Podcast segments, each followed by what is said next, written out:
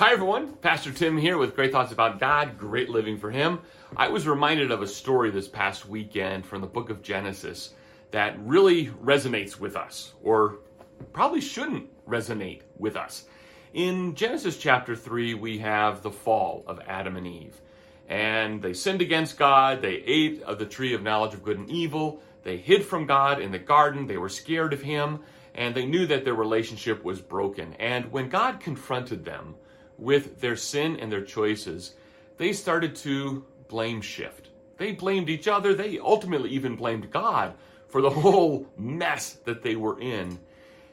And I think the lesson there for us is that when we've done something, when we have sinned against God, we need to go to God and confess it and own up to it and not give excuses or reasons why I acted this way, or I spoke this way, or I treated someone this way, but go before God and say, hey, sin got the better of me. I fell to temptation. Forgive me.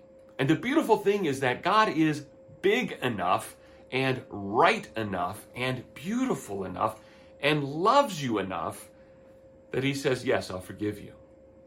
But to blame shift, to blame it on someone else, or to blame it on society, or to blame it on a politician, or to blame it on your sports team losing, and so then you get upset, never is right.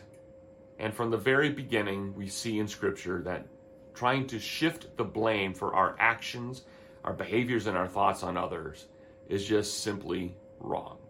And God expects better of us, better of you as His child so I encourage you, think great thoughts about God, practice great living before Him, have confidence to go to Him and say, Forgive me, instead of blaming it on something else. And you're going to have an awesome day. Till next time, bye.